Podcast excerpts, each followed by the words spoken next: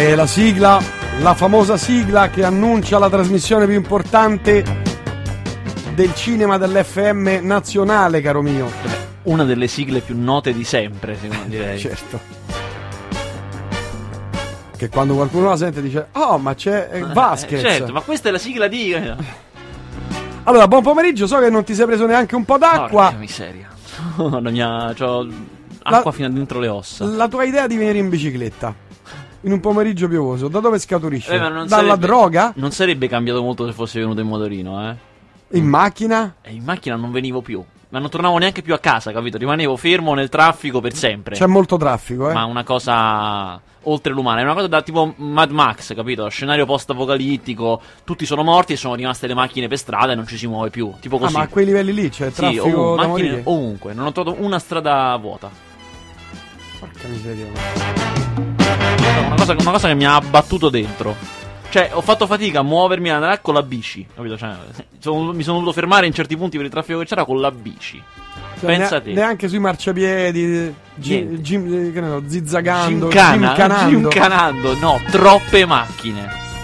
Io ho presi la mia prima multa col motorino e c'era scritto il, eh, il conducente del motorino gimcanava e sono Irregolarmente. Gimcanava per, eh, tra le macchine. Ed è vietato. È vietato gimcanare. Ah, sì. non lo sapevo, che la Non gincana sapevi? è proibita a norma di legge. Ben 5.000 lire di multa mi Ah, fecero. però. All'epoca era una cifra spropositata. Te credo. Parliamo del 30, eh, quando Lì erano biglietti grossi che si piegavano in quattro. Quattro, sì. Oh, vediamo un po'. Guarda qui i messaggi. Faster, buonasera. Fate, buon pomeriggio a te, ben trovata. E poi Spartaco, buon pomeriggio. Anche Nicoletta, ben trovata anche a te. Claudio e poi Lave- Lavenia, non Lavinia, Lavenia. Va bene, allora parliamo di cinema, tanto per cambiare. Però io, attenzione, ho il sequel della settimana. Va- Vai. Ormai una rubrica ricorrente. Questo lo faranno. Perché c'è il se- c'è proprio telefonato il seguito. Oh, Aspetta, eh. Tolgo la musica. Buonasera, grazie. Arrivato il postino. Arrivederci. eh. Buonasera. La trasmissione fatta da casa. Radio dei puffi. Ma è bella così, però è viva, no? Ah, beh, sì, è popolare, Eh, direi. ma trovi una- un'altra radio che fa ste cose. Nessuno, ci sarà un motivo. Ho il sequel. Vai. Triplo gioco. Cioè, il, sequ- il sequel di doppio gioco di DC. No, no, il tri- triplo gioco. Il sequel Ah, di triplo- triplo ah, il gioco sequel con di triplo gioco. Nolte. Ok, quello con Nick Nolte, sì, sì, ok. No, perché c'era un film doppio gioco, pensavo Sì, tu intendessi no, quello. triplo gioco. Tu dici per, per quel finale che poi apre, e tu come, come lo inizi il sequel però? Il sequel lo inizio con loro due, lui e lei, che hanno vinto tutta quella barca di soldi, hanno rapinato il casino, Mhm. hanno fatto una do- doppia azione, con loro che se ne vanno in albergo a Monte Carlo, si rilassano, eccetera. Dopo qualche settimana, dopo qualche mese di bagordi, di ben vivere, eh, si annoiano e che dici facciamo un colpo dove? A Las Vegas. Ah, quindi uguale più in grande Eh, fai. Ah. E ti dirò di più, loro si incontrano con Danny Ocean.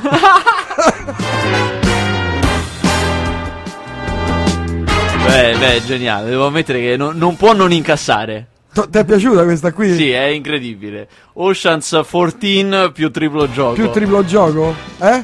Beh, sì, è incredibile. Vince questa, no? Eh sì. Botteghino a Ma rotta di con collo. Nick Nolte vecchio. Cioè, Con Nick Nolte adesso, sì, sì, sì. Nick, Nol- Nick Nolte vecchio, drogato, perché lui si faceva, Ah, beh, certo. le, pe- le pere a rotta di collo. E, e Danny Ocean che sta con la moglie, anche lui è bolso perché dopo aver rapinato l'ultimo casino, eccetera, Ah. eh, e oramai è però cos'è che li spinge a tornare in azione? la noia. Ah.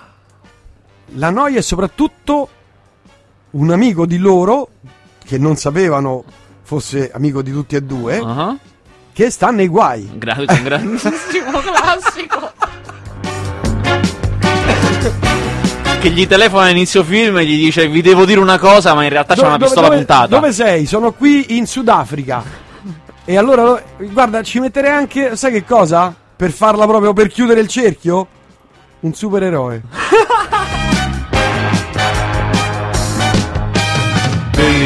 Bellissimo. Eh, sì, è, è perfetto. È il blockbuster definitivo. Pensi che riusciremmo? Secondo me, sì, se, se cominci a spargere la voce, si trovano i soldi. Dici che Hollywood me la prendono come, come cosa? Se la prendono, secondo me sì. Bene. Quindi posso stare tranquillo per i prossimi anni. Sì, esatto. incasserò un sacco di soldi. Oh, mi raccomando, mettici il copyright eh, sull'idea. sì, sì, no, no, già depositata. Ah, eh, Già ecco. depositata. Ah, beh. Va bene. Dopo questa sequela di idiozie, ce ne scusiamo con gli ascoltatori. Iniziamo la rubrica di cellulite e celluloide, l'appuntamento con il cinema. Gabriele Vasquez. Buonasera. Ah, Salve. questa settimana escono un sacco di bei film. Un Molti. sacco, mh, è già sbagliato Radio cioè, Una mo- discreta quantità. Molti film. Belli, brutti? ha molti film molto belli e sembrerà strana questa cosa. Voglio voglio dire una cosa per scioccare, voglio dire una cosa per scioccare. Ed è veramente un peccato. Peccato perché? Perché il- chi li andrà a vedere questi film?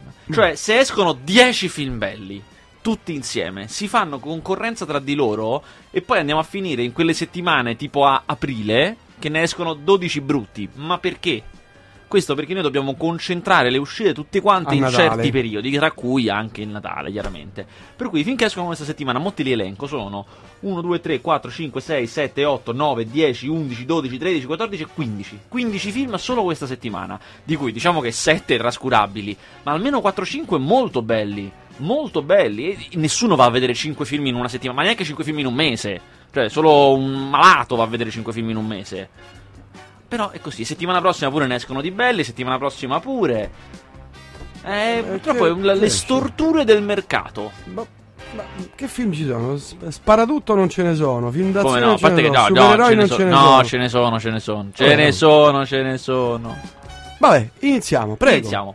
Allora, iniziamo con uno, con uno che potresti andarti a vedere tu. Per Ah, dire, Vai. The Grey.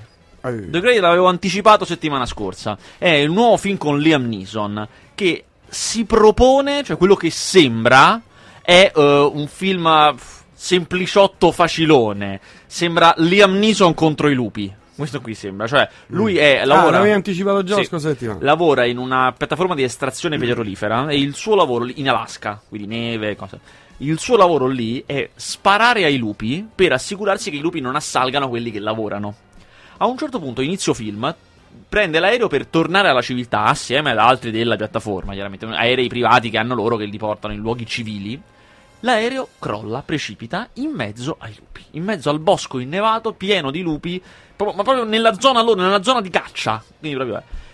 Quindi, dicevo, sembrerebbe un film di violenza, di cose. In realtà è un film molto, molto bello perché prende questa storia, la prende dal punto di vista del- della sopravvivenza. Innanzitutto è subito chiaro che i lupi sono un branco, hanno tutte le loro regole, ma gli uomini uguale. In cui lui, chiaramente Liam Neeson, per il lavoro che fa, è il maschio alfa, Eh, è quello oh, che eh, è. lo, lo esatto. sparalupi, Esatto. Ma l'ammazza è- sette. è un film dove è pieno di morte, ma non eh, di morte nel senso che la gente muore, il senso di morte. Ti fa- Faccio faccio un esempio. L'aereo precipita, chiaramente quando gli aerei precipitano nei film ci sono i sopravvissuti e i morti, solitamente, queste due categorie. Ogni tanto qualcuno che si è fatto male gravemente, ma è raro. L- Liam Neeson eh, chiaramente non si è fatto niente, questo era ovvio, non Ah si è beh, fatto certo, niente, va, salva. bene. Trovano uno che sta morendo perché gli è finito un pezzo dentro la panza.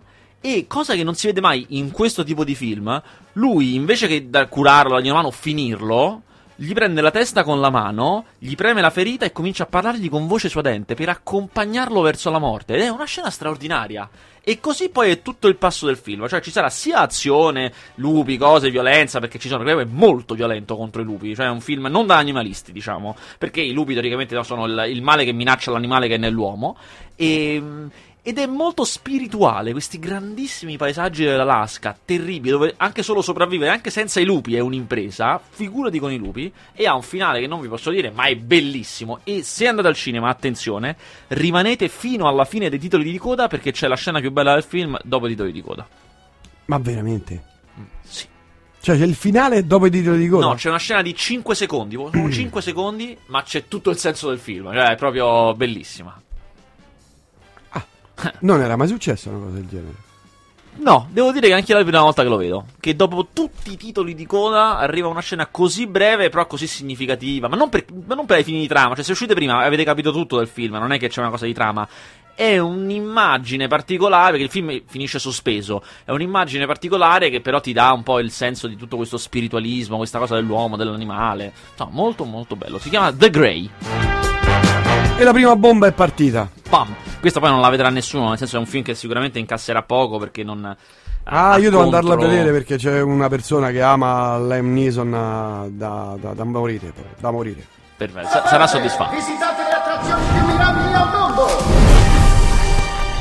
Il Kansas è pieno di brav'uomini. Io non voglio essere un brav'uomo. Voglio essere un grande uomo.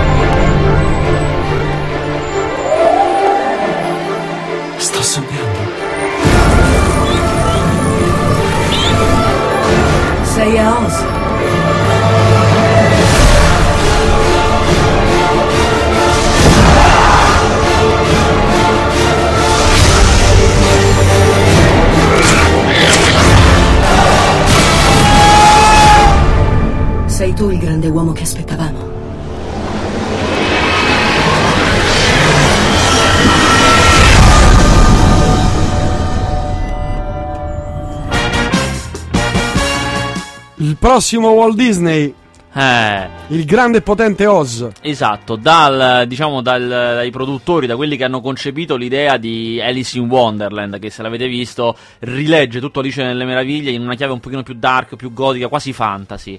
Eh, siccome quello è stato un successo, nonostante il film fosse bruttissimo, eh, tornano e, ripropongono il grande e potente Oz con alla regia Sam Raimi, regista immenso, autore di La Casa, La Casa 2, L'Armata delle Tenebre, il- tutti i film dell'Uomo Ragno, tranne l'ultimo. Eh, insomma, grandissimo autore a cui viene messa in mano questa cosa con James Franco come protagonista nel ruolo del- di Oz, Oz del mago di Oz, cioè come il mago di Oz è diventato il mago di Oz. Eh, ci sta Mila Kunis, Rachel Weisz, insomma è un, è un cast molto bravo, una produzione molto molto importante, te lo dico, io non mi aspetto niente di buono. Secondo me, eh lo so, ma io ho brutti sentori. Vabbè, altri film eh, buoni da andare a vedere questa settimana invece?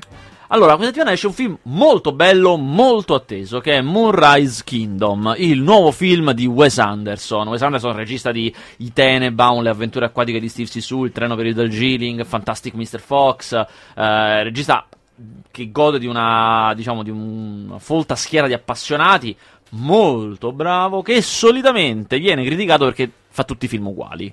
In realtà non è così.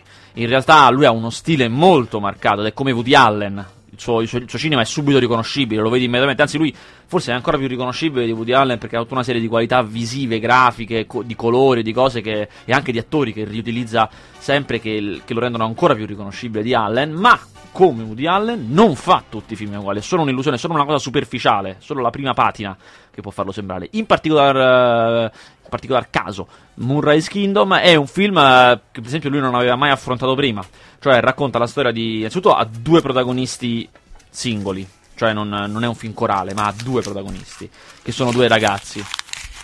un, raffinato effetto sonoro. Eh, ha due ragazzi che sono mh, che vivono in quest'isoletta. Uno, una ha lì la famiglia, l'altro è lì con gli scout. E intorno a questa mitologia degli scout c'è una serie di gag di comiche esilaranti. eh, che fuggono insieme per amore. Eh, chiaramente sono bambini da Wes Anderson, cioè bambini che si comportano come fossero degli adulti, e questo è molto divertente, tra l'altro è molto sentimentale. E, e di converso, sempre come capita nei film di Wes Anderson, tutti gli altri adulti che ci sono, che sono Bill Murray, Edward Norton, Harvey Keitel, Frances McDormand, Bruce Tilda Willis. E Bruce Willis si comportano un po' come ragazzini, che poi è la, filo- cioè la filosofia, è un po' quel che sono gli scout, bambini vestiti da adulti che prendono ordini da adulti vestiti da bambini, sostanzialmente. E, e infatti, secondo me, Wes Anderson è l'unico che ha capito veramente il senso, la ridicolaggine ultima degli scout. E il- dicevo, quel- il film è molto sentimentale, molto, molto romantico, ma nel senso migliore, non eh, romantico smielato, ma romantico efficace. Io personalmente un pochettino mi sono anche commosso. E insomma, ve lo consiglio. È un, è un ottimo film di Wes Anderson che può piacere anche a chi solitamente non ama Wes Anderson. Ma parliamo di Ruby Sparks. Che è un film che non ho visto perché era al Festival di Torino a cui non sono stato. E sai perché? E sai perché? Eh, perché? Perché è il festival rivale di quello di Roma. E io, ah, non ci vado dalla concorrenza. Hai Ah, capito? Sì. Ah, non è possibile.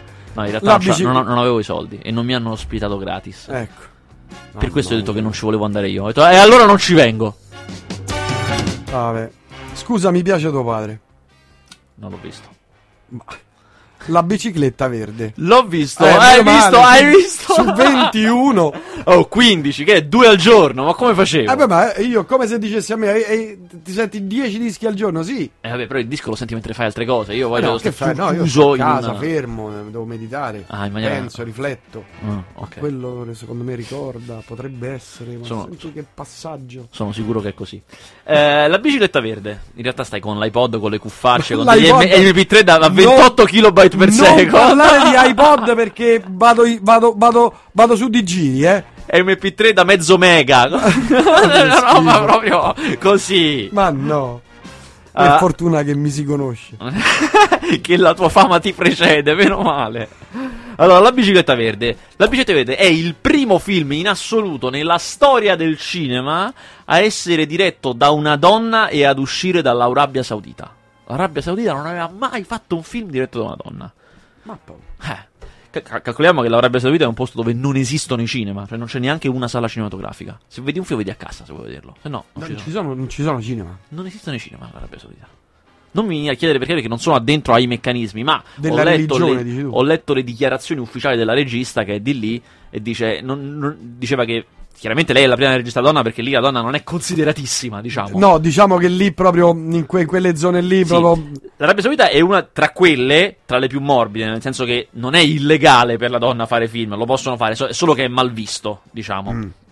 Che è meglio di quei posti dove invece te minano, insomma. ti lapidano. Esatto, ti lapidano, esatto. sì, ti Eh, viva. E il, mm, il- lei diceva che non ci sono sale, quindi questo è per questo motivo che poi c'è questa difficoltà. E, e il film, chiaramente, come capita in questi casi, questo è abbastanza normale, eh, quando la prima regista donna di un paese in cui la donna non è proprio ben vista fa un film per la prima volta, chiaramente il film sarà su quello, cioè sarà un po' su- sul tema della condizione della donna. Però lei lo affronta molto bene. Eh, la bicicletta verde racconta di una bambina che, che è chiaramente anticonformista, cioè è una indipendente di spirito, bambina di diciamo 11-12 anni più o meno, indipendente di spirito, che fa tutto quello che fanno le altre bambine, va a scuola, cos'è, che vuole una bicicletta e la bicicletta è una di quelle cose che le- è meglio che le bambine non facciano, è una cosa da Ma uomini. neanche la bicicletta. quelle in Arabia È una cosa da uomini la bicicletta, è meglio Eh, che, che non, si, non si mischino, eh lo so, è così. E... Però lei la vuole, invece se ne frega di questa cosa, la vuole punto e basta. Per cui eh, farà tutta una serie di cose. Chiaramente la famiglia è povera e poi la famiglia non, non gliela vuole comprare perché comunque no, non sta bene. Lei si metterà in proprio, cercherà di fare un piccolo commercio che comunque non è autorizzato. Eh, no, niente. Ma, che, No, ma è forte perché lei le, lei le prova tutte per eh, cercare di raccimolare il denaro per potersela comprare da sola. E alla fine è geniale, parteci- farà una cosa, eh, utilizzerà il sistema in maniera molto naif. eh, non- lei non è un- una sveglia, cioè particolarmente sagace, lo fa perché le sembra naturale. eh, parteciperà a una gara di Corano. Cioè lì fanno le gare di Corano tipo gara di spelling. Tutti nella scuola, tutti sul palco, fanno le domande, a mano a mano che non sai rispondere viene eliminato e il primo vince dei soldi. Ah. Lei dice, ah, adesso partecipo a una gara di Corano. Chiaramente lei non sa niente del Corano perché non è il tipo che si impara il Corano a memoria. Però, Però- si mette e se lo studia. A memoria. Esatto, con l'idea vinco il premio e mi compro la bici. Adesso non vi dico come va a finire, però è molto interessante come va a finire, perché non è quello che vi aspettate e capisci che La eri senza pietà. Eh, e capisci che il punto non è quello che riesci a ottenere, ma è il processo che fai, cioè il fatto di sforzarti di voler prendere i soldi da sola è già un atto rivoluzionario in sé e ha delle conseguenze poi nell'ambiente che ti circonda. Cosa molto interessante. eh, un film come questo, cioè un film di rottura, un film importante in senso anche sociale, è, è interessante che poi sia centrato intorno all'inseguimento di una bicicletta, che è una cosa che cioè, noi, italiani abbiamo, noi italiani che frequentiamo il cinema abbiamo abbastanza confidenza con film importanti che hanno a che vedere con le biciclette, che siano rubate o che Eh, comunque si ricordiamo, insegua. ladri di biciclette. Per esempio, Per esempio. ladri di biciclette. E- ed è, è molto interessante che questo oggetto, che poi poteva essere una qualsiasi altra cosa, è solo un Però la pretesto. bicicletta, Capito? È un oggetto da grande protesta sociale. Questa è una cosa molto cinefila. bella questa, guarda, questa Eh? tua immagine mi ha, mi ha commosso. Ti ha commosso? Mi ha fatto capire che sei bravo. Ah, fino a- dopo sette anni. E questo era un altro film che nessuno andrà a vedere perché saranno tutti impegnati a vedere altro. Quale altro? Troppi am- in troppo generale, amici? altri. Ah, troppo amici, per esempio. Troppo amici. Troppo amici, Oh, non, non ti ricorda qualcosa? Questo troppo amici, non ti ricorda qualcosa? Troppo amici. Come se ci fosse un altro film col titolo simile di grande Troppo successo amici, uscito l'anno amici. scorso. Amici in televisione. amici di Maria De Filippi. Troppo amici di Maria De Filippi. Maria De Filippi, no, No, è l- l- un film dagli stessi autori di Quasi Amici. ma non l'ho visto. Non hai visto Quasi Amici? No. Il paraplegico e il nero. Ah, come no? Sì. Memoria di ferro. Ah, hai ragione, hai ragione. Un mese fa, quando hai Eh sì, poco. Eh beh, ma ne vedo tanti, io vado al cinema spesso. Ah, beh, pure questo è vero. Eh, pure sì. questo è vero. Eh, Ma è il sequel? Ah, Troppo Amici è una, diciamo, una. Per essere gentili, dirò una cosa che piacerebbe a Francesco Alò, perché Francesco Alò ama queste cose da morire. È una genialata all'italiana.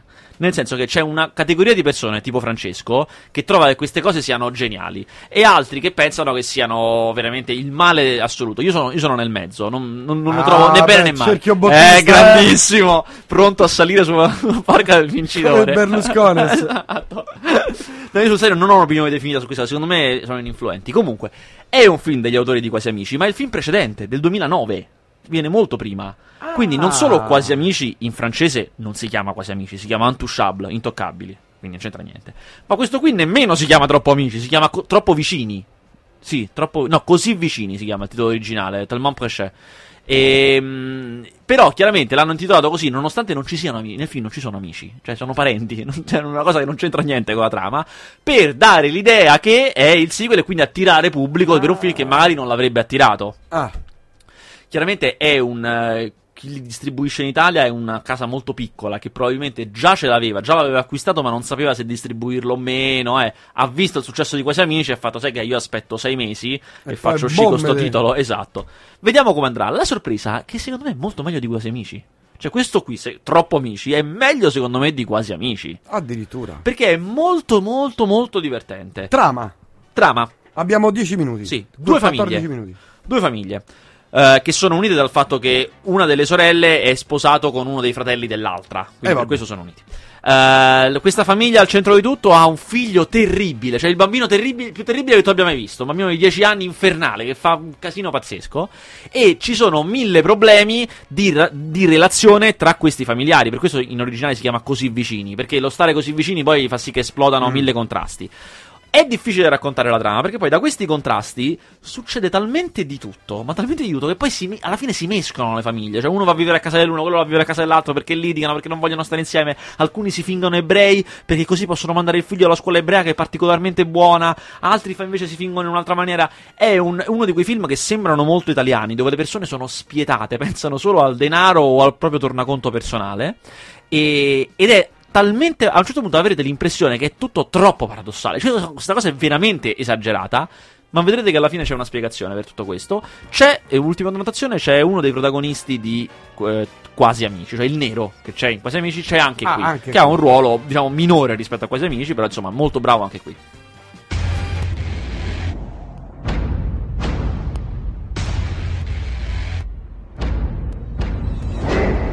Me and my sister, we have a past. We almost died at the hands of a witch. But that past made us stronger. We'd gotten a taste of blood, witch blood.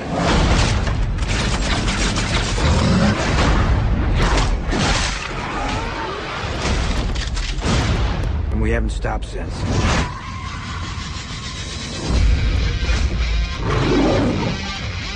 My name is Gretel. And this is my brother Hansel. I'm not going to have you telling me what to do. how do you best kill a witch? Cutting off her head tends to work. Hate that one.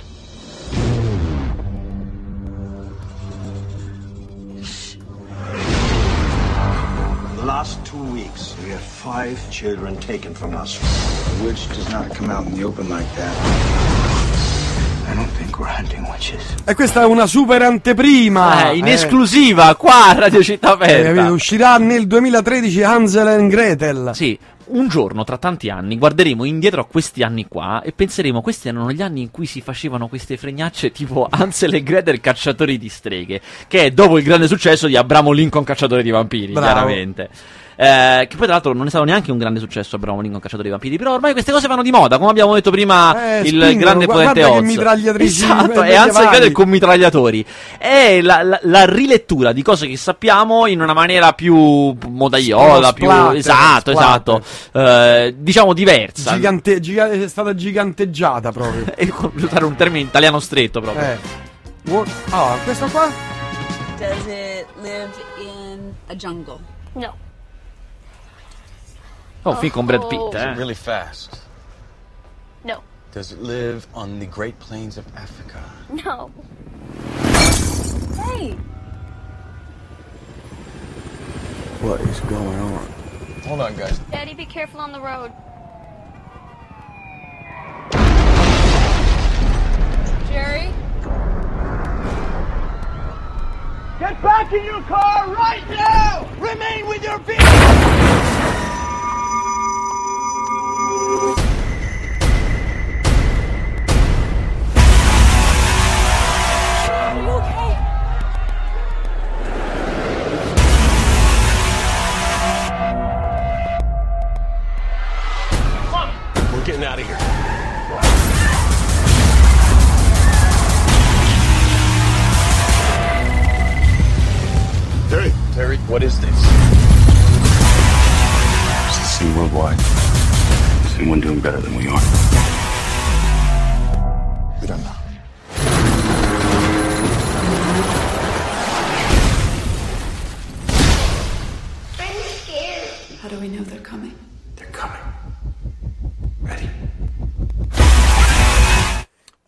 Un altro fi- di quei film.